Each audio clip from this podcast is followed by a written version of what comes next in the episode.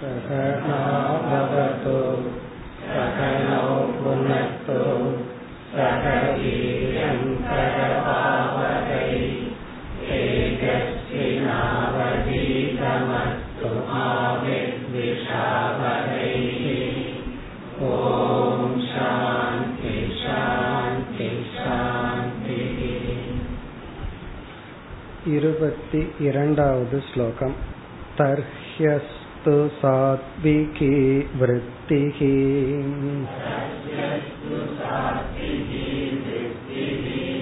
सुखमात्रानुवर्तिनी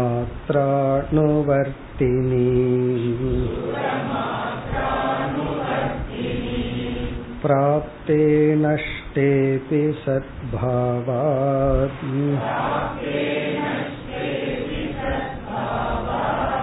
इच्छातो व्यतिरिक्त व्यतिरिच्यते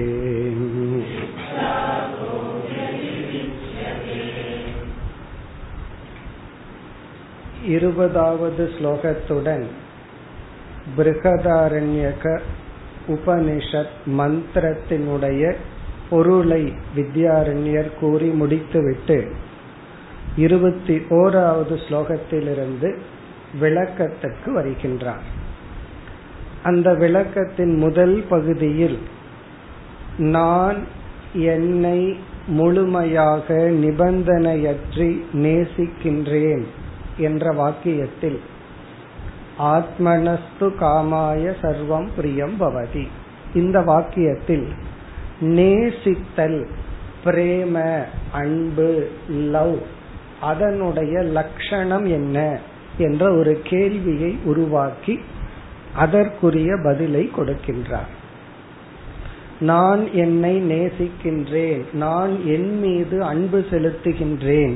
அந்த அன்பினுடைய தரம் அல்லது குணம் குவாலிட்டி என்ன? நம்ம ஏற்கனவே பக்திங்கிற இடத்துல எல்லாம் பார்த்திருக்கிறோம். அன்பு என்ற உணர்வு தான் பல வடிவத்தை எடுக்கின்றது. நமக்குள் அந்த லவ் அன்புங்கிற ஒரு உணர்வு பொருளிடத்தில் பற்று என்ற உருவத்தை எடுக்கிறது. உறவுகளிடத்தில் பாசங்கிற உருவத்தை எடுக்கின்றது. தேசம் குரு போன்றவர்களிடத்தில் பக்தி என்ற உருவை எடுக்கின்றது. அப்படி அன்புங்கிறது உபாதான காரணம் மெட்டீரியல் அது விதவிதமான உருவத்தை எடுக்கின்றது. நான் என்னை நேசிக்கின்றேன் என்ற இடத்தில் அந்த நேசித்தல் எப்படிப்பட்ட உரு எடுத்துள்ளது? வாட் இஸ் தட் ஃபார்ம் அதுக்கு பல விகல்பங்கள் சொல்றார். முதலில் என்ன சொல்கின்றார்? இந்த அன்பு என்பது ராககவா வத்வாதி விஷயே. மனைவி மக்கள் மீது நாம் செலுத்துகின்ற ஒரு அன்பை போன்றதா என்னை நான் நேசிப்பது. இப்ப என்னையே நான் நேசிக்கிறது அப்படிங்கிறது அவரவர்களுடைய குழந்தைகள் மனைவி மக்கள் உறவினர்கள் அவர்கள் மீது உள்ள நேசத்தை போலவா நான் என்னை நேசிக்கின்றேன் என்றால் அது அல்ல. பிறகு ஸ்ரத்தா யாகாதி விஷயம் யாகம் முதலிய இடத்தில் ஒரு இறைவனை குறித்து யாகம் பண்றோம் பூஜை பண்றோம். அந்த மாதிரி இடத்துல ஸ்ரத்தை நம்பிக்கைன்னு ஒண்ணு இருந்தா தான் அதை செய்ய முடியும். இந்த அன்பு தான் நம்பிக்கைங்கிற உருவெடுக்கிறது. அந்த ஸ்ரத்தையா என்றால் அதுவும் இல்லை. பிறகு குரு தேவாதவ். இறைவனிடத்திலும் குரு இடத்திலும் நாம் காட்டுகின்ற அன்பு என்பது பக்தி என்ற உருவத்தை அடைகிறது. இப்ப பக்திங்கிற ஃபார்ம் யார் எடுக்கிறா? அன்புங்கிற உணர்வு எடுக்கிறது. அது யாரிடத்தில் செலுத்தும் பொழுது? ஆசிரியரிடத்திலும் குரு இடத்திலும் இறைவன் இடத்திலும். அந்த மாதிரி பக்தியா என்னை நான் நேசிப்பது என்றால் அதுவும் அல்ல. பிறகு நான் ஒரு பொருளை அடையவில்லை என்றால் அந்த பொருளில் ஒரு விதமான இச்சை ஏற்படுகிறது. அந்த விருப்பம் எதுவரைனா அந்த பொருளை அடையாத வரை. அப்போ அடையாத பொருளின் மீது உள்ள இச்சை அந்த ரூபமா நான் என்னை நேசித்தல் என்றால் இதுவெல்லாம் அல்ல. பிறகு நான் என்னை நேசித்தல் அந்த லவ் எப்படிப்பட்டது? அது எதை குறித்தது? அதுக்கு நம்ம ஒரு உதாரணம் சென்ற வகுப்புல பார்த்தோம். நான் என்னை நேசித்தல்ங்கிற இடத்துல சில சமயம் நான் என்னுடைய மனதையே பார்க்கின்றேன். பார்க்கிறது நான் தான் பார்க்கப்படுறதும் என்னுடைய போர்ஷன் ஆஃப் மைண்ட் அதுல எனக்கு இருக்கிற நல்ல குவாலிட்டி இம்ப்ரூவ் ஆன என்ன நான் போக்கஸ் பண்ணும்போது எனக்கு என் மீது ஒரு சந்தோஷம் வருது. பிறகு என்னுடைய என்னுடைய பலகீனத்தை போக்கஸ் பண்ணும்போது என் மீது எனக்கு ஒரு வெறுப்பு வருகின்றது. எப்படி நான் என் மனசை பார்த்து சில சமயம் என்ன சந்தோஷப்பட்டுக்கிறேன் சில சமயம் என்ன நினைச்சு நான் வெறுப்படைகின்றேன் அதுபோல நான் என்னை அறியாமல் என்னுடைய ஆத்மஸ்வரூபத்தினுடைய ஆனந்த அம்சத்தை போக்கஸ் பண்ணிடுறேன். தெரியாம தெரியாம அப்படியே போக்கஸ் ஆயிடும். நான் ஆத்மாவா இருக்கின்றேன் ஆனா நான் ஆத்மஸ்வரூபம்ங்கிறது எனக்கு தெரியவில்லை. நம்ம சாஸ்திரம் எல்லாம் படிச்சு சாதனைகள் எல்லாம் பண்ணி ஆத்மாவாக ஆகணுமா அப்படிங்கறதான் கேள்வி. சாஸ்திரம் என்ன சொல்லுது? நீ ஆத்மாவாக ஆக முடியாது. அப்படி ஆனால் அது ஒரு காலத்தில் உருவாக்கப்பட்டது. ஒரு காலத்தில் அழிந்து விடும். ஆகவே நீ ஆத்மாவாக ஆக முடியாது. நீ ஆத்மாவாகத்தான் இருக்கின்றாய். அதை புரிஞ்சுக்கணும். சரி அதை புரிஞ்சுக்கிறதுக்கு இவ்வளவு ஏன் கஷ்டப்படுறோம் அப்படின்னா அந்த அறிவுக்கு தகுதிப்படுத்துறது தான் நம்ம செய்கின்ற தவங்கள் எல்லாம். அப்படி ஆத்மாவாக இருக்கின்ற நான் என்னை அறியாமல் அந்த ஆத்மாவினுடைய ஆனந்த சொரூபம் போக்கஸ் ஆயிருது. அது எப்ப ஆகும்னா எப்ப என்னுடைய மனதில் சாத்விகமான குணம் தோன்றி சாத்விக எண்ணம் வருகின்றதோ அந்த சத்துவ குணத்தில் இருக்கும் பொழுது என்னுடைய ஆனந்த சுரூபத்தை அந்த சத்துவ குணத்தில் உள்ள எண்ணம் பார்க்கின்றது. அப்படி பார்க்கும் பொழுது எந்த ஒரு உணர்வு ஏற்படுகிறதோ மகிழ்ச்சி ஏற்படுகிறதோ அதுதான் என்னை நான் நேசித்தல். இத நம்ம புரிஞ்சிட்டோம்னா என்ன நான் வெறுக்கிறேன்னு சொல்லவே மாட்டோம். பிறகு என்ன நான் வெறுக்கிறேன்னா என்ன அர்த்தம்? அந்த இடத்துல என்னை நான் வெறுக்கின்றேங்கிற இடத்துல நான் பார்க்கப்பட்டது ஆனந்த சுரூபம் அல்ல என்னுடைய மனம் அல்லது உடல் அதனுடைய நிலையை பார்த்து நான் என்னை வெறுக்கின்றேன். அதுக்கு நம்ம பதில் பார்க்க போறோம். என்ன ஒண்ணு சில ஸ்லோகத்துக்கு பிறகு வித்யாரண்யரே அந்த கருத்தை எடுத்து அதுக்கு விளக்கம் சொல்ல போறார். இப்ப இந்த இடத்துல முதல் விசாரமா நான் என்னை நேசிக்கின்றேங்கிற இடத்துல நான்கிறது ஜீவன். ஜீவனாகிய நான் என்னை நேசிக்கின்றேன். அந்த எண்ணெய்ங்கிற இடத்துல ஆத்மாவினுடைய சுகஸ்வரூபம் ஆனந்த சுரூபம் அதை கிரகிக்கின்ற எண்ணம். அந்த எண்ணத்துக்குள் இருக்கிற உணர்வு தான் என்னை நேசித்தல் அப்படிங்கிற ஒரு தன்மை ஒரு குணம். அதத்தான் இங்கு கூறினார். சாத்விகி விருத்திகி சுக மாத்திர அனுவர்த்தினி. ஆத்மாவினுடைய சுகத்தை சுக அம்சத்தை கிரகிக்கின்ற ஒரு சத்துவ குணத்துடன் கூடிய எண்ணம் தான் நான் என்னை நேசித்தல்ங்கிறதனுடைய பொருள். பிராப்தே நஷ்டேதி சத்பாவாத். ஒரு பொருள் கிடைக்குதோ கிடைக்கலையோ மற்றதெல்லாம் விருப்பம் அப்படிங்கிறது எது வரைக்கும் இருக்கும்னா பொருள் கிடைக்காத வரைக்கும் கிடைச்சுடனே விருப்பம் போயிடும். ஏன்னா அதுதான் வந்தாச்சு. அப்படி பிராப்தே நஷ்டேபி. மற்ற உணர்வுகள் எல்லாம் அது வந்து சில காலம்தான் இருக்கும் பிறகு இருக்காது. அதே போல இறைவனிடத்துல குரு இடத்துல பக்தி எவ்வளவு காலம்னா ஞானம் வரும் வரை. அந்த ஞானம் வந்துட்டா அந்த பக்தியே ஞானமாக மாறிவிடும். என்ன ஞானம்னா ஈஸ்வரனும் குருவும் நானும் வேறல்ல. அப்ப அத்வைத ஞானம் வர்ற வரைக்கும் தான் அந்த பக்தி நமக்கு இருக்கும். அப்படி ஏன்னா சில பேர்த்துக்கு வந்து முன்ன மாதிரி கோயிலுக்கு போனா எனக்கு அழுக வரமாட்டேங்குதுன்னா அழுக வர வர ஆரம்பிச்சது. இப்ப வேதாந்த என் மனசை கெடுத்துடுச்சா? வேதாந்த வந்து என்ன ட்ரை பண்ணிடுச்சா? முன்னெல்லாம் எனக்கு அவ்வளவு ஒரு உணர்வு இருக்கும். இப்பெல்லாம் இல்லையே அப்படின்னு சொன்னா அது வந்து ரெண்டு காரணத்துல நடக்கலாம். ஒண்ணு வந்து அதை விட கீழான பொருள்ல மனசு பற்று வந்து பகவான் மீது பக்தியை இழக்கலாம். அல்லது அந்த பக்தி ரிஃபைன் ஆயிருக்கலாம். அது பக்குவப்பட்டிருக்கலாம். அந்த பக்தி அறிவு பூர்வமாக உயர்ந்திருக்கலாம். அது நமக்கு நம்மலாம் கண்டுபிடிக்கணும். அது நம்ம உயர்ந்த நிலையில அந்த பக்தி போகுதா? தாழ்ந்து பக்தி போகுதா? அப்படின்னு நம்ம தான் கண்டுபிடிக்கணும். இப்ப மற்ற உணர்வுகள் எல்லாம் அது வந்து வரும் போகும். ஆனால் என்னை நான் நேசித்தல்ங்கிறது கான்ஸ்டன்டா இருக்கும். இச்சாதக வெதிரிச்சதே. இந்த நேசம் அன்பு லவ் என்பது இச்சை ராகம் இச்சை பக்தி ஸ்ரத்தா இதற்கு அப்பாற்பட்டது. இப்ப இது ஒரு கேள்வியை கேட்டு அதற்கான பதில் சொன்னார். இனி வருகின்ற பகுதிகள் எல்லாமே நான் என்னை முழுமையாக நிபந்தனையற்று நேசிக்கின்றேன் அப்படிங்கிற இந்த வாக்கியத்துல வரப்போற சந்தேகங்களை உருவாக்கி உருவாக்கி அதை நீக்கி நமக்கு புரிய வைக்கிறார். நான் தெரிஞ்சே வேணும்னே தான் இந்த சென்டென்ஸை ரிப்பீட் பண்ணிட்டு இருக்கேன் காரணம் என்னன்னா இது நம்ம மனசுல பதியணும். இந்த வாக்கியம் மனசுல பதியணுங்கிறதுக்காக ஏன்னா இந்த வாக்கியத்தை தான் விளக்குகின்றார். இது வந்து உபனிஷத்துல வந்து ஆத்மனஸ்து காமாய சர்வம் பிரியம் பவதி. ஆத்மனக தன்னுடைய பிரயோஜனத்திற்காகத்தான் எல்லாத்தையும் நம்ம நேசிக்கிறோம். இப்ப நான் என்னை முழுமையாக நிபந்தனையற்று நேசிக்கின்றேன். இதுல ரெண்டு வார்த்தை முழுமையாக நிபந்தனையற்று. இப்ப இதுலதான் நமக்கு சந்தேகம் ஒரு இல்லையே. அந்த சந்தேகங்களை ஒவ்வொன்றாக எடுத்துக்கொண்டு விளக்கி கொண்டு வருகிறார். சிலதெல்லாம் ரொம்ப சிம்பிளா இருக்கும். சிலதெல்லாம் கொஞ்சம் டஃப்பா இருக்கிற மாதிரி இருக்கும். டஃப்னா என்ன? ஆமா அது உண்மைதானே? பூர்வபக்ஷின்னு சொல்லும் போதே கரெக்டா பூர்வபக்ஷி சொல்றதுதான் சரின்னு நமக்கு தோணும். அதுக்கப்புறம் பதில் சொல்லும் பொழுது சரி என்று நமக்கு புரியும் இனி ஒவ்வொரு சந்தேகங்களை இவரே உருவாக்கி கிளாரிஃபை பண்றார் அடுத்த இரண்டு ஸ்லோகங்கள் இருபத்தி மூன்று இருபத்தி நான்கு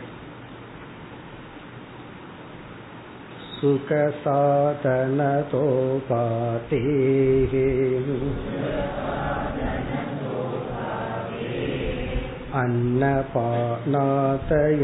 अन्नपानातयप्रियाः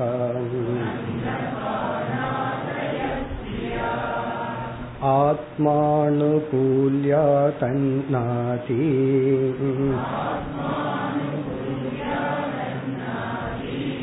समश्चेतमुनात्र कः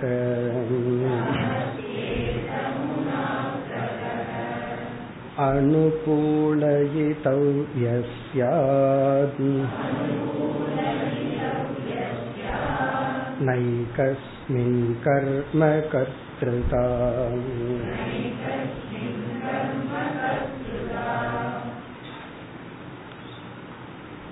இந்த இரண்டு ஸ்லோகத்தில் ஒரு சிம்பிள் பூர்வபக்ஷம் ஒரு சிறிய சந்தேகம் அதை எடுத்து தெளிவுபடுத்துகின்றார் நான் என்னை நேசிக்கின்றேன் எனக்கு நான் பிரியமானவனாக இருக்கின்றேன் அப்படிங்கிறத நம்ம ஏன் இந்த மாதிரி எடுத்துக்கொள்ள கூடாதுன்னு ஒரு சந்தேகம். எந்த மாதிரி? இந்த ஆத்மா வந்து எனக்கு எப்படி என்றால் நான் ஏன் ஆத்மாவை நேசிக்கிறேன் அப்படின்னா இந்த ஆத்மாங்கிறது நாம் சாப்பிடுகின்ற உணவு தண்ணீர் போல. இப்போ உணவு இருக்கு தண்ணீர் இருக்கு அது நம்ம விரும்பி நேசிச்சு சாப்பிட்றோம். காரணம் என்னது? எனக்கு சுகத்தை கொடுக்குது. அதனால அதை நேசிக்கிறோம். இப்போ ஒரு உணவை நான் நேசிக்கிறேன் உணவை நான் விரும்புகின்றேன் காரணம் எனக்கு சந்தோஷத்தை கொடுக்குது அது போல ஆத்மா. ஏன்னா அது எனக்கு சந்தோஷத்தை கொடுக்கறதுனால நான் ஆத்மாவை நேசிக்கின்றேன். அப்படி எடுத்துக்கொள்ளலாமா அப்ப இவன் என்ன பூர்வபக்ஷிய ஆத்மாவை எந்த லெவல்ல கொண்டு போயிட்டான் நம்ம சாப்பிடுற சாப்பாடு லெவல்ல கொண்டு போயிட்டான். இந்த ஆத்மாங்கிறது நீ சாப்பிடுற சாப்பாடு மாதிரி. அதை எப்படி நீ நேசிக்கிறியோ அது போலதான் நீ உன்னை நேசிக்கிற. அதை ஏன் நேசிக்கின்றாய்னா அது உனக்கு சந்தோஷத்தை கொடுக்குது. அதனாலதான் நீ ஆத்மாவை நேசிக்கின்றாய். இப்ப இவனுடைய இந்த கருத்து ஆத்மா சுக சாதனம். ஆகவே நீ ஆத்மாவை நேசிக்கின்றாய். சுக சாதனம்னா சுகத்துக்கு காரணமா இருக்கு இன்ஸ்ட்ருமெண்டா இருக்கு. அப்பா இங்க எனக்குள் இருக்கிற அல்லது நான்கிற ஆத்மா எனக்கு இன்பத்துக்கு காரணமாக அமைகிறது. எதை போல? அண்ணாதி உணவை போல. இது வந்து பூர்வபக்ஷம். இது ஒரு சந்தேகம். இந்த சந்தேகத்துக்கு பதில் சொல்றார். இப்ப முதல் வரியில சந்தேகத்தை பார்ப்போம். சுக சாதனதா உபாதி. சுக சாதனதா உபாதேகே அன்ன பானாதயக பிரியாக. அன்ன பானாதயக அன்னம்னா சாப்பாடு பானம்னா குடிக்கிறது. காஃபி டீ இது போன்ற ட்ரிங்க் தண்ணீர் போன்ற அன்ன பானாதயக பிரியாக. நமக்கு அன்னம் பானம் போன்றவை பிரியமாக உள்ளது. அதுக்கு என்ன காரணம்? சுக சாதனதா உபாதேகே. சுகத்துக்கு சாதனமாக இருக்கின்ற நிபந்தனையினால். இங்க உபாதி என்றால் கண்டிஷன் நிபந்தனை. என்ன நிபந்தனை? சுக சாதனதா. சுக சாதனதான்னா சுகத்துக்கு கருவியாக இருக்கின்ற நிபந்தனையினால் அல்லது கண்டிஷன் நிலையினால் அன்னம் போன்றவைகள் நமக்கு பிரியமாக உள்ளது. அதுபோல ஆத்மா நமக்கு சுகத்துக்கு காரணமா இருக்கிறதுனால இந்த ஆத்மாவை நாம் நேசிக்கின்றோம். இங்க கேள்வி என்னவென்றால் நான் ஏன் ஆத்மாவை நேசிக்கிறேன்? காரணம் அது எனக்கு சுகத்தை கொடுப்பது. பார்த்தா ரொம்ப சிம்பிளா தெரியுது. கொஞ்சம் யோசிச்சு பார்த்தா எனக்கு நான் சுகத்தை கொடுத்துட்டு இருக்கிற வரைக்கும் நான் நேசிக்கிறேன். எனக்கு நான் என்னைக்கு சுகத்தை கொடுக்கலையோ அப்ப நான் நேசிக்க மாட்டேன். எனக்கே நான் என்னைக்கு சுகத்தை கொடுக்கறத நான் நிறுத்துறனோ அப்ப என் மீது எனக்கு வெறுப்பு வருது. எதை போலன்னா அன்ன பானம். அதாவது ஃப்ரெஷ்ஷா இருக்கிற ஃபுட்டை பார்த்த உடனே நமக்கு சந்தோஷம். அதே ஃபுட்டு மூணு நாள் ஆயிடுதுன்னு வச்சுக்குவோமே அதே உணவை பார்த்து என்ன பண்றோம்? அதை போய் நம்ம வெளியே கொட்டுறோம். காரணம் என்ன? அது வீட்டுல இருந்தாவே அந்த ஸ்மெல்லே நல்லா இல்லைன்னு வெளியே கொட்டுறோம். இன்னைக்கு அது சுக சாதனம் இல்லை. அதே போல நான் என்ன நேசிக்கிறதுக்கு காரணம் நான் எனக்கு சந்தோஷத்தை கொடுப்பதனால். இப்படி ஒரு கருத்தை எடுத்து கொள்ளலாமா? அதற்கு பதில் சொல்றார். அதாவது முதல் வரியில எக்ஸாம்பிள சொல்லிட்டு அடுத்த ஸ்லோகத்தின் முதல் வரி ஆத்ம ஆணுகூல்யாத் அண்ணாதி சமக சேத். சேத்னா இப்படி எடுத்து கொள்ளலாமா? சுக சாதனமாக இருக்கின்ற அன்னத்தை போல ஆத்ம ஆணுகூல்யாத்னா ஆத்மாவுக்கு அனுகூலமாக நான் இருப்பதனால் ஆத்மாவுக்கு சுகத்தை கொடுப்பதனால் அன்னாதி சமக அன்னாதி சமகன நான் அன்னத்துக்கு சமமாக இருப்பதனால் நான் என்னை நேசிக்கின்றேன். இது இப்படி எடுத்துக்கொள்ளலாமா என்றால் அப்படி எடுத்துக்கொள்ளக்கூடாது அமுனா அத்திர கக அனுகூலை தவ்யக சியாத் இந்த இடத்துல வந்து வித்யாரண்யருடைய பதில் என்னன்னா நான் எனக்கு சந்தோஷத்தை கொடுக்கின்றேன் சந்தோஷத்துக்கு காரணமாக இருக்கின்றேன் அப்படின்னு சொல்றது எப்படி இருக்குன்னா நான் என்னையே சாப்பிடுகிறேன்னு சொல்ற மாதிரி இருக்கு. சந்தோஷத்தை யாருக்கு கொடுக்கிறது? சந்தோஷத்தை கொடுக்கிற சாதனை இரண்டும் ஒன்றாக இருக்க முடியாது. சந்தோஷத்தை அனுபவிப்பவனும் சந்தோஷத்துக்கு சாதனையாக இருப்பதும் ஒரே பொருளாக இருக்க முடியாது. ஏன்னா ஒரே பொருள் கர்த்தாவாகவும் போக்தாவாகவும் இருக்க முடியாது. ஒரே ஒரு ஆப்ஜெக்ட் இரண்டா இருக்க முடியாது. அந்த லாஜிக்க சொல்லி அப்படி அல்ல. இப்ப நான் அல்லது ஆத்மா சுக சாதனம் அல்ல. கடைசி என்ன சொல்ல போறோம்? சுகஸ்வரூபம். அது வந்து நமக்கு சுக சாதனையா இல்ல. அப்ப அது சுக சாதனையா இருந்தா யாருக்கு சாதனை? அது ஆத்மாவுக்கு அந்நியமா இருக்கணும். ஆத்மாவுக்கு அந்நியமா இருக்கிறதெல்லாம் ஜடம். ஜடத்துக்கு எது எதுவும் அனுபவிக்காது. இப்ப போக்தா ஆத்மாவாக இருந்தால் சாதனையும் ஆத்மாவாக இருக்க முடியாது. அதுதான் பதில். அதைத்தான் சொல்றார். அமுனா அத்திர கக அமுனான்னா சுக சாதனையா இருப்பவன் யார்? ஆணுகூல்ய தவ்யக யார்? அதாவது திருப்திப்படுத்தப்படுபவன் யார்? இப்ப ஆத்மா திருப்தி செய்யும் சாதனை என்றால் அதுல திருப்திப்படுத்தப்படுபவன் யார்? அதுவும் ஆத்மா அப்படின்னு சொன்னா அதுக்கு பதில் சொல்றார். ஏ கஸ்மின் ந கர்ம கருத்ருதா. ஒரே ஒரு பொருள் அனுபவிப்பவனாகவும் அனுபவிக்கப்படுபவனாகவும் இருக்காது. இதுக்கு வந்து ஒரு சிம்பிள் லாஜிக் என்னன்னா நானே சாப்பிடுபவனாகவும் நானே சாப்பிடப்படுபவனாகவும் இருக்க முடியாது. ரெண்டு ஒன்னா இருக்காது. ஆடு அப்படி சொல்லுதுன்னு வச்சுக்கோ நானே சாப்பிட்றேன் நான் நானே சாப்பிடப்படுபவன் சொல்ல முடியாது. நான் புல்லை சாப்பிடுபவன். என்னை சாப்பிடுபவன் இனி ஒருவன். அப்படித்தான் அது சொல்ல முடியுமே தவிர ஆடே நானே சாப்பிட்றேன் நான் என்னையே சாப்பிட்றேன்னு சொல்ல முடியாது. அதுபோல ஆனந்தத்தை அனுபவிப்பவன் நான் ஆனந்தத்துக்கு சாதனையாகவும் நான் தான் இருப்பேன்னு சொல்ல முடியாது. ஏகஸ்மின் ஒரே இடத்தில் கர்ம கர்த்திருதா இங்க கர்மன்னா ஆப்ஜெக்ட் கர்த்தான்னா போக்தா அனுபவிப்பவன். அதாவது சுகத்தை அனுபவிப்பவனாகவும் சுகத்துக்கு சாதனையாகவும் ஒரே ஒரு பொருள் இருக்காது. அப்ப இந்த கேள்வி பதிலிருந்து வித்யாரண்யர் என்ன சொல்றாருன்னா நான் ஆகிய ஆத்மா சுகத்துக்கான சாதனையானவன் அல்ல. நான் வந்து சுகத்தை கொடுக்கின்ற ஒரு பொருள் அல்ல. காரணம் நானே சுக சுரூபமானவன் இனி அடுத்த ஸ்லோகத்தில் மேலும் விளக்கம் கொடுக்கின்றார் இருபத்தி ஐந்து सुखे वैषयिके प्रीति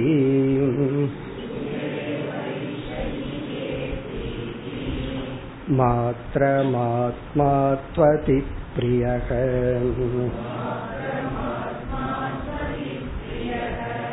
सुखे व्यभिचरत्येषा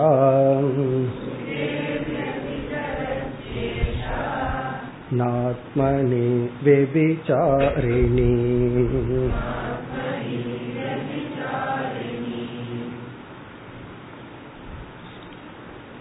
இருபத்தி ஐந்து இருபத்தி ஆறு இந்த இரண்டு ஸ்லோகங்களில்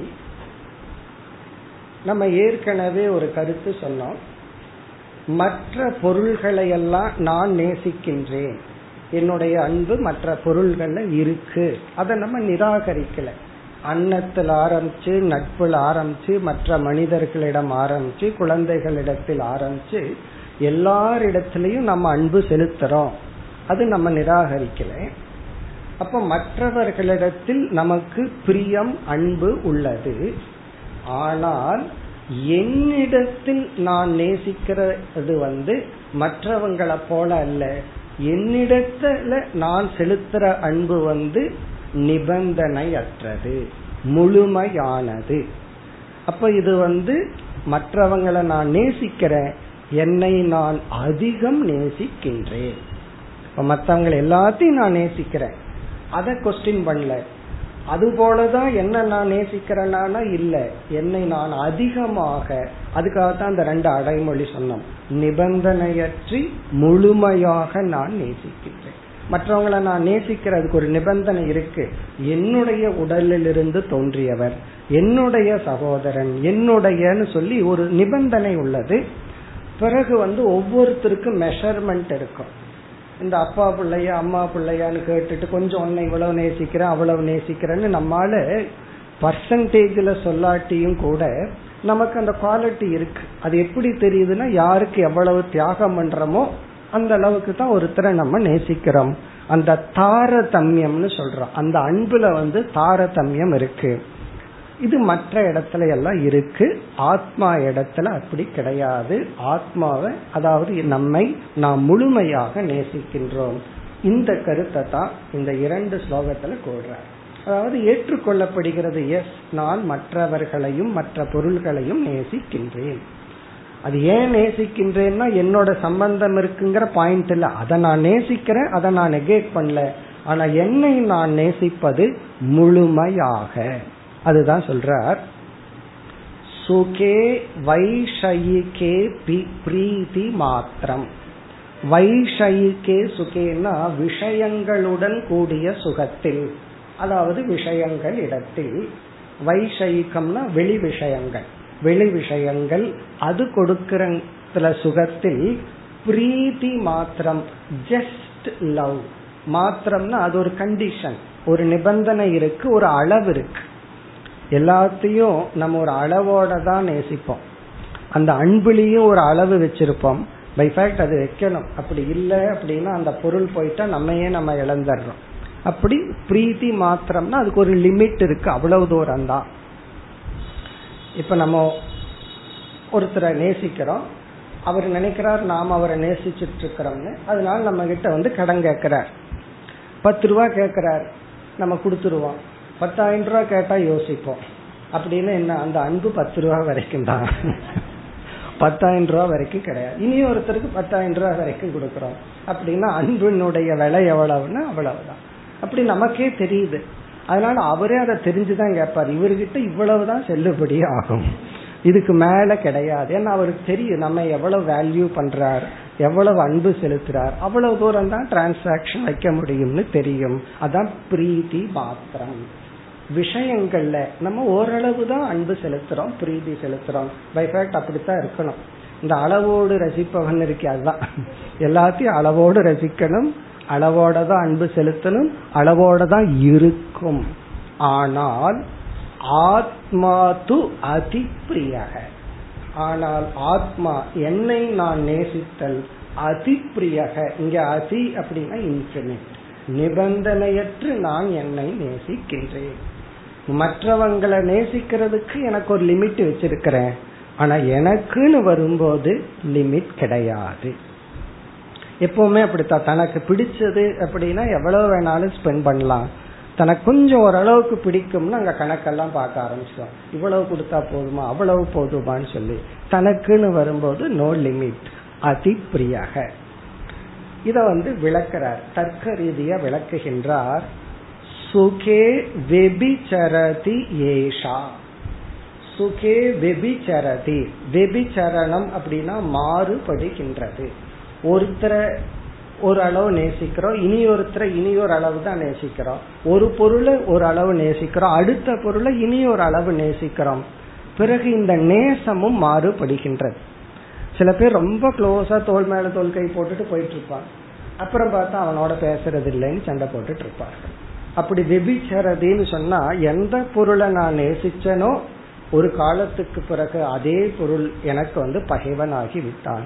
அதே பொருளை வந்து எனக்கு ஒரு வெறுப்புக்குரிய பொருள் ஆகிவிட்டேன் அல்லது சில சிகரெட்டோ அல்லது ட்ரிங்க்ஸோ இவனுக்கு ரொம்ப அட்டாச்மெண்ட் இருக்கும் போது அதை ரொம்ப நேசிப்பான் அதுல இருந்து வெளியே வந்துட்டா அதை பார்த்தாவே இவனுக்கு வந்து வெறுப்பு வந்து விடுகின்றது.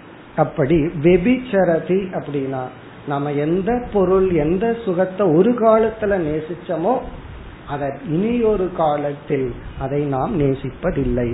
ஆனால் ந ஆத்மனி வெபிச்சாரிணி ஆத்மனி ந வெபிச்சாரிணி ஆனால் நம்மை எல்லா காலத்திலும் நேசிக்கின்றோம். இப்ப இந்த உலகத்தில் இருக்கிற எல்லா பொருள்களையும் நம்ம ஒரு கண்டிஷனோட காலத்துக்கு காலம் மாறி மாறி நேசிக்கிறோம். ஆனா என்னை நான் எல்லா காலத்திலும் நேசிக்கின்றேன். இந்த இடத்துல நேசம்ங்கிறதனுடைய அர்த்தம் ஏற்கனவே பார்த்துட்டோம்.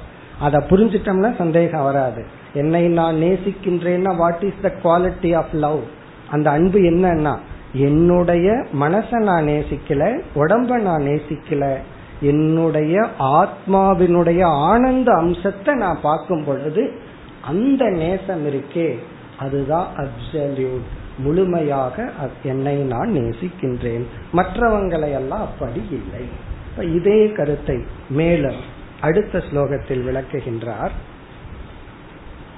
இருபத்தி ஆறு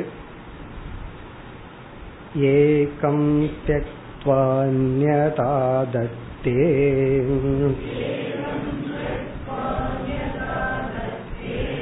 सुखं वैषयिकं सदा नात्मा त्याज्यो न चातेयः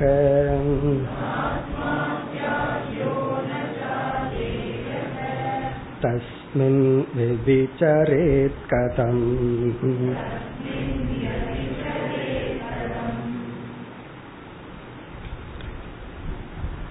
இந்த உலகத்துல எந்தெந்த பொருள்களிடத்தில் நாம் அன்புங்கிற உணர்வை செலுத்தி இருக்கிறோமோ அது எல்லா காலத்திலும் இருப்பதில்லை. அது மாறிக்கொண்டே வருகின்றது. குழந்தையா இருக்கும்போது சில பொருட்கள் மீது நமக்கு பற்று இருக்கும். அதுக்காக எவ்வளவு அழுது புரண்டு ரகளை எல்லாம் பண்ணியிருப்போம். பிறகு கொஞ்ச நாளைக்கு அப்புறம் அந்த பொருளை நம்ம விட்டு விடுகின்றோம். வேறொரு பொருளை எடுத்து கொள்கின்றோம். அதான் சொல்றார் ஏகம் தியக்துவா அந்நியர் ஆதத்தே. ஒரு பொருளை விட்டு விட்டு இனி ஒரு பொருளை எடுத்து கொள்கின்றோம். ஒரு பொருள் பொருளா விட்டுட்டு இருக்கோம் இந்த குரங்கு வந்து எந்த ஒரு பழத்தையும் முழுமையா சாப்பிடாது. நீங்க கொடுத்து பாருங்க. ஒரு பத்து மா மாமரத்துல போய் பத்து பழத்தை எடுக்கும். ஒவ்வொன்றையும் கொஞ்சம் கொஞ்சம் சாப்பிட்டு சாப்பிட்டு போட்டுரும். அது ஒழுங்கா ஒன்னு சாப்பிட்டா மீதி நமக்கு கிடைக்கும்.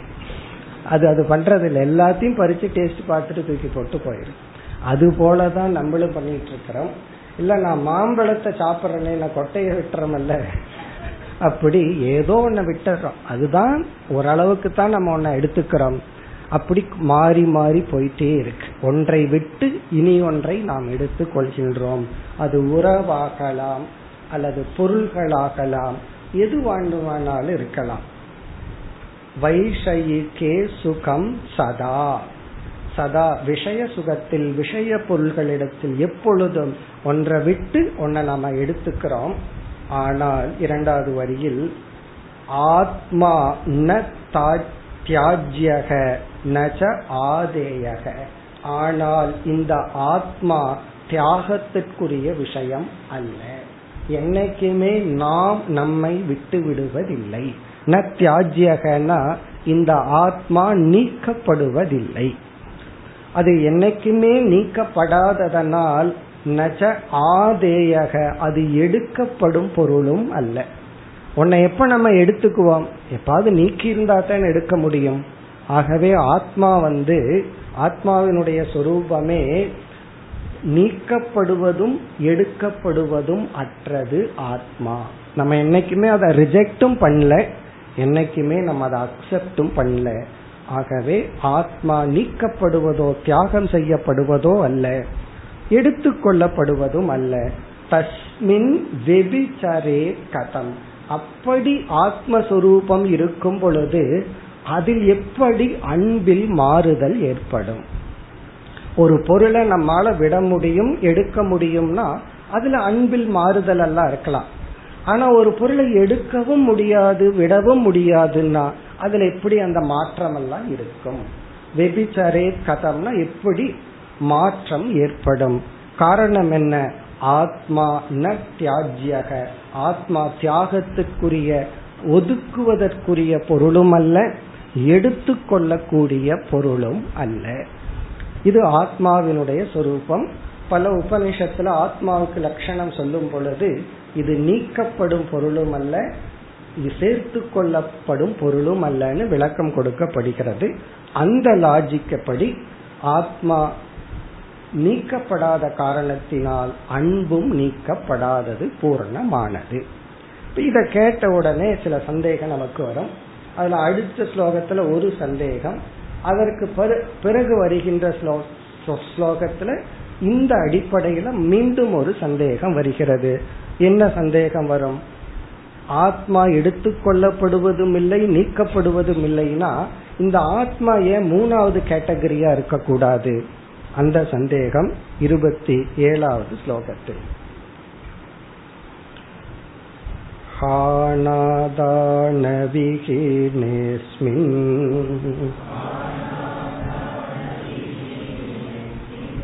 उपेक्षा चेतृणातिवत्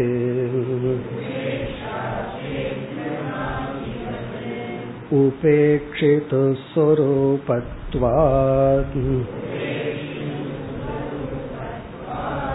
नोपेक्ष्यत्वं निजात्मनः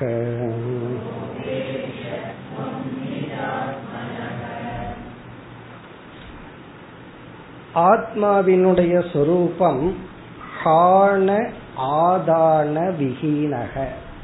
ஹானம் அப்படின்னா ரிஜெக்ஷன் நீக்குவது. ஆதானம்னா எடுத்துக்கொள்வது.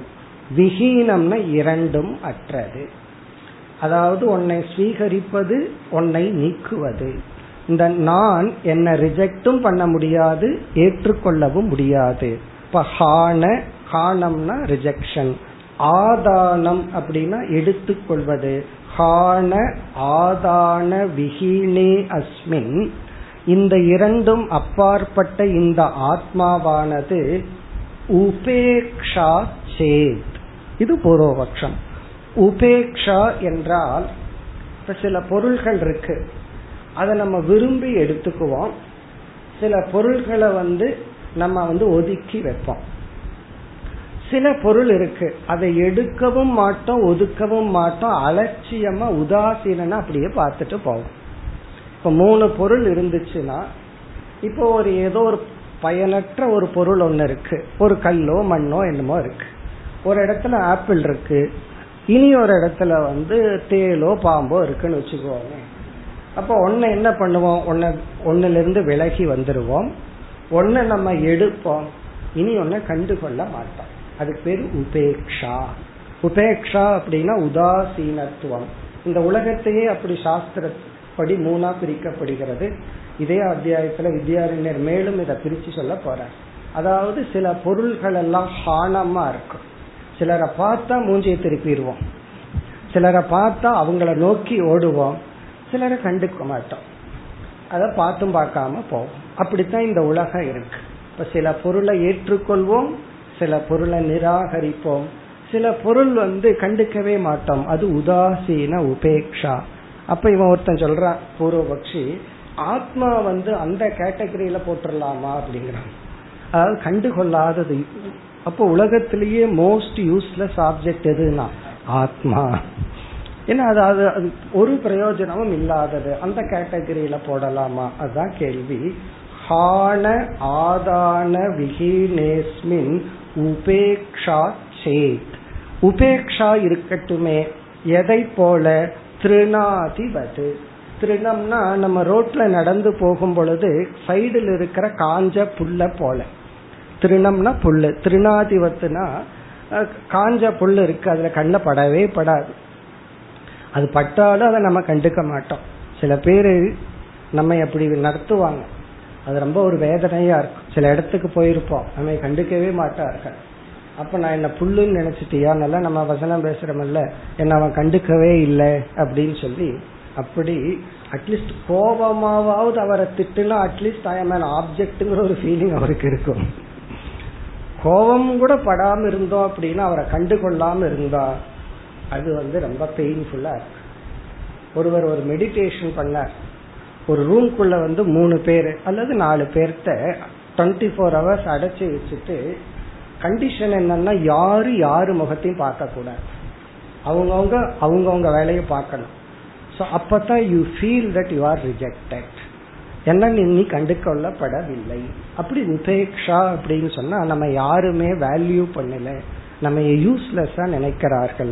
அதுக்கெல்லாம் சில வார்த்தைகள் இருக்கு. என்ன இப்படி நினைச்சிட்டியா அப்படி நினைச்சிட்டியா?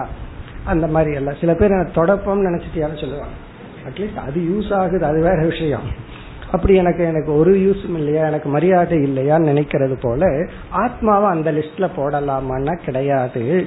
ஆத்மா அது கிடையாது. பிறகு உபேக்ஷிதுகு சுரூபத்துவாத் நீ வந்து ஒன்றை கண்டுகொள்ளாமல் இருந்தால் கண்டுகொள்ளாமல் இருப்பவனாக ஆத்மா இருப்பதனால். உபேக்ஷிதுகு அப்படின்னா நீதான் ஒரு ஆப்ஜெக்ட் இடத்துல உதாசீனா இருப்பேன். அந்த உதாசீனா இருக்கிறவன் யார்? அவன்தான் ஆத்மா. ஆகவே ஆத்மா உதாசீனப்படுத்தப்படுபவன் அல்ல. உபேட்சித்துகு சுரூபத்வாத். அது வந்து உபேட்சித்துகுன்னு சொன்னா இந்த ஆத்மா தான் உன்னை வந்து புள்ள போல பார்க்குதே தவிர ஆத்மா பார்க்கப்படும் பொருள் அல்ல. ந உபேக்ஷத்துவம் நிஜாத்மனக. நிஜன நம்முடைய நம்முடைய ஆத்மா என்றும் நீக்கப்படும் உதாசீனப்படுத்தப்படும் பொருள் அல்ல. அதாவது வந்து பல இடங்கள்ல நம்ம அப்படி டிஸ்டர்ப் ஆகிறோம். இந்த இடத்துல எனக்கு மரியாதையே இல்லை என்னை யாருமே கண்டுக்கல அப்படின்னு சொல்லி. கண்டுட்டாலும் டிஸ்டர்ப் ஆகும் இந்த அளவுக்கு கண்டுக்கல. அப்படி டிஸ்டர்ப் ஆகும் கண்டுட்டாலும் டிஸ்டர்ப் ஆகும். இதுக்கெல்லாம் என்ன காரணம்னா நாம நம்ம ஒரு ஆப்ஜெக்ட் ஆக்கிடுறோம். நாமே நம்ம பொருள் ஆக்கிடுறோம். பிறகு உண்மையான நான் யார் அப்படின்னா இந்த உலகத்தை பார்ப்பவன் நான் நிராகரிக்கப்படுபவன் அல்ல. இதுல ஏற்கனவே ஒரு கருத்து சொல்லப்பட்டது ஆத்மா ந தியாஜ்யக அப்படின்னு. அதன் அடிப்படையில் ஒரு சந்தேகம் வருகிறது. இந்த ஆத்மா நீக்கப்படும் பொருள் அல்ல.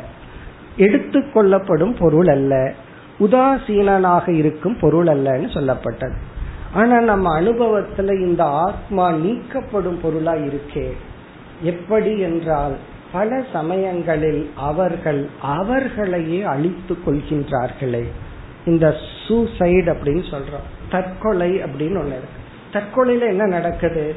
அவர்கள் அவர்களையே அழித்துக் கொள்கிறார்களே. அப்ப எப்படி நான் என்னை நேசிக்க முடியும்? அல்லது என்னை நான் நேசிக்கிறதுங்கிறது பொய் தானே ஏன்னா சிலர் அவர்களையே அழித்துக் கொள்கிறார்களே அந்த கேள்வியை உருவாக்கி அதற்கான பதிலை வித்யாரண்யர் அடுத்த ஸ்லோகத்தில் குறிப்பிடுகின்றார் இருபத்தி எட்டாவது ஸ்லோகம்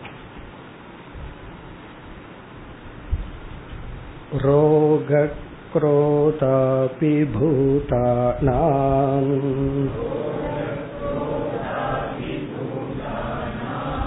मुमूर्षा वीक्ष्यते क्वचित्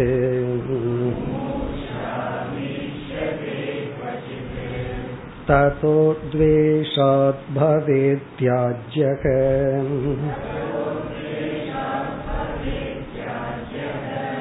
आत्मेति येति तन्नहि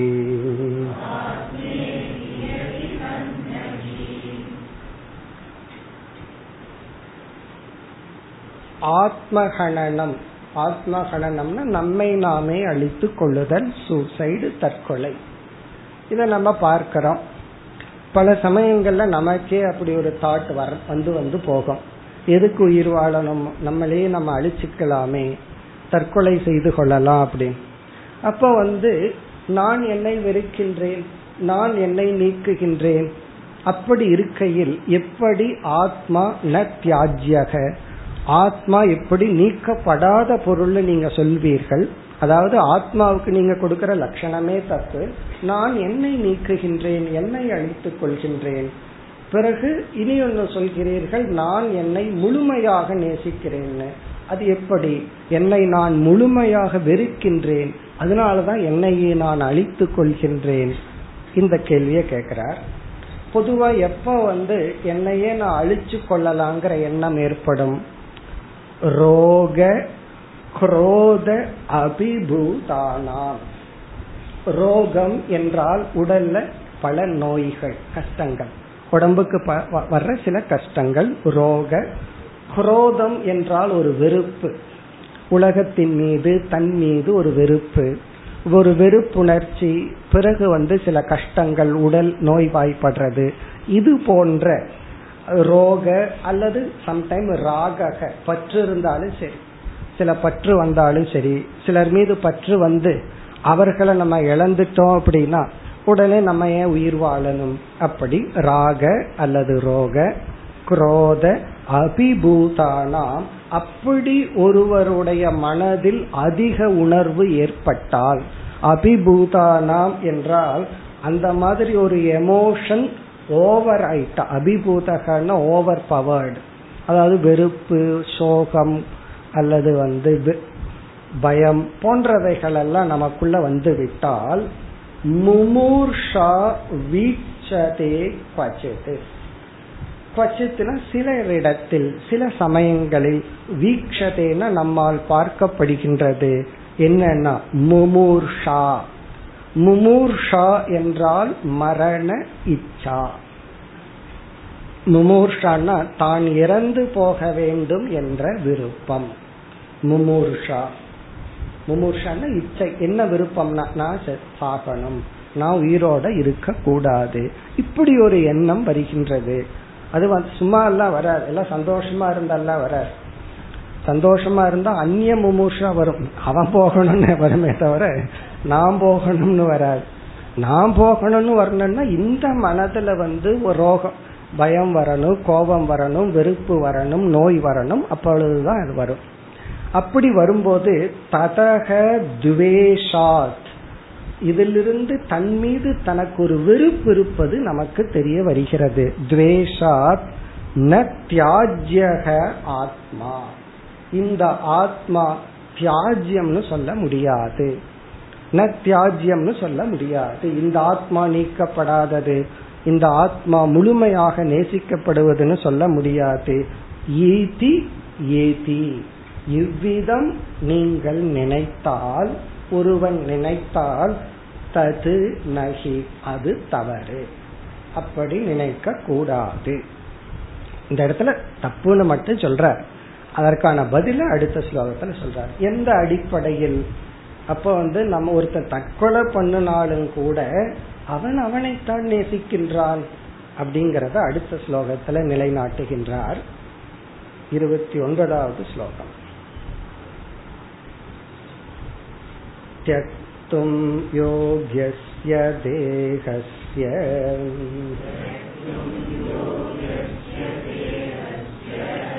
नात्मता त्यक्तुरेव सा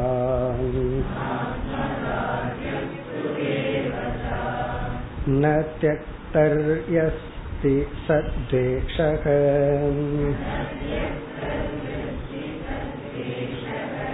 त्याज्ये द्वेषे तु का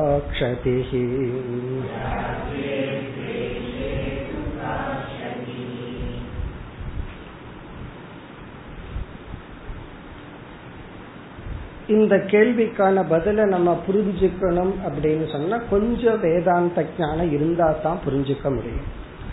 வேதாந்த ஞானம் இல்லைன்னா எவ்வளவு பதில் சொன்னாலும் ஏதோ காம்ப்ரமைஸ் பண்ணி சொல்றீங்க அப்படிங்கிற எண்ணம் தான் நமக்கு வரும். இதுல வந்து நம்ம வேதாந்த ஞானம் அவசியம். கொஞ்சமாவது புரிஞ்சிருந்தா தான் இந்த கேள்விக்கான பதில் நமக்கு புரியும். ஏன்னா அதன் அடிப்படையில தான் பதிலையே சொல்ற இப்போ ஒருவன் சொல்றான் நான் சாக விரும்புகின்றேன். இப்ப அவருக்கு வந்து வயசு வந்து தொண்ணூத்தி எட்டு ஆச்சுன்னு வச்சுக்குவோமே. அப்படின்னு சில பேர் சொல்ல மாட்டாங்க. அது வேற விஷயம். அப்ப வந்து நான் எனக்கு போதும் வாழ்ந்தது என்ன விட்டுருங்க அப்படிங்கிறார். உடம்புல எல்லா நோய் பெட்ஷோர் வந்து அவ்வளவு கஷ்டப்பட்டுட்டு இருக்காங்க உடம்புல எல்லா விதமான நோய் வந்தாச்சு. ரொம்ப பெயின்ஃபுல்லா இருக்கு. அப்ப அவர் சொல்றாரு என்ன விட்டுருங்க அப்படின்னு சொல்லி சொல்றார். அப்பொழுது நான் இறக்க விரும்புகின்றேன். விட்டு விடுங்கள் அப்படின்னு சொல்றது இங்க இரண்டு நான் இருக்கு. ஒன்று வந்து என்னை விட்டு விடுங்கள் அப்படின்னு சொல்றது அந்த விட சொல்வது சரீரம் தேகம்.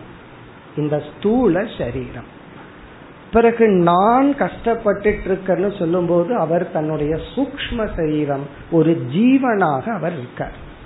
ஒரு ஜீவனா அவர் இருந்துட்டு அந்த ஜீவனிடம் கொடுக்கப்பட்டுள்ள அந்த ஸ்தூல சரீரம் வந்து நோய்வாய்ப்பட்டு தன்னுடைய விருப்பத்தை நிறைவேற்றும் சாதனையாக அது இப்பொழுது இயங்குவதில்லை. ஏன்னா ஒரு ஜீவனுக்கு ஆசை ரொம்ப இருக்குமல்ல. அதை நிறைவேற்றும் சாதனையாக அந்த உடம்பு இல்லை. அப்ப அந்த ஜீவன் என்ன ஆசைப்படுறான் நான் இறக்க விரும்புகின்றேன் என்றால் நான் இந்த ஷரீரத்தை விட விரும்புகின்றேன். ஸ்தூல சரீரத்திலிருந்து நான் வெளியே வர விரும்புறேன்.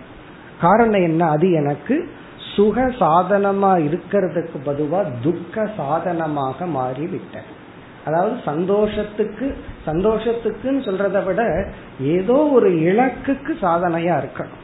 ஒரு கர்மத்துக்கு சாதனையா இருக்கணும். ஏன்னா நம்ம வந்து செயல்படுறதுக்கு இந்த ஸ்தூல சரீரம் இன்ஸ்ட்ருமெண்ட் இவர்னால ஒரு செயலும் பண்ண முடியல இவரை சுத்தி இருக்கிறவங்க தான் செயல்பட்டு இருக்காங்க அப்படின்னு இவருக்கு அட்டன் பண்ணிட்டு இருக்காங்க இவரால கைகால் கூட அசைக்க முடியவில்லை. அப்ப இவர் என்ன நினைக்கிறார்? நான் சாக வேண்டும்ங்கிற இடத்துல நான்கிறதுல இங்க இரண்டு நான்.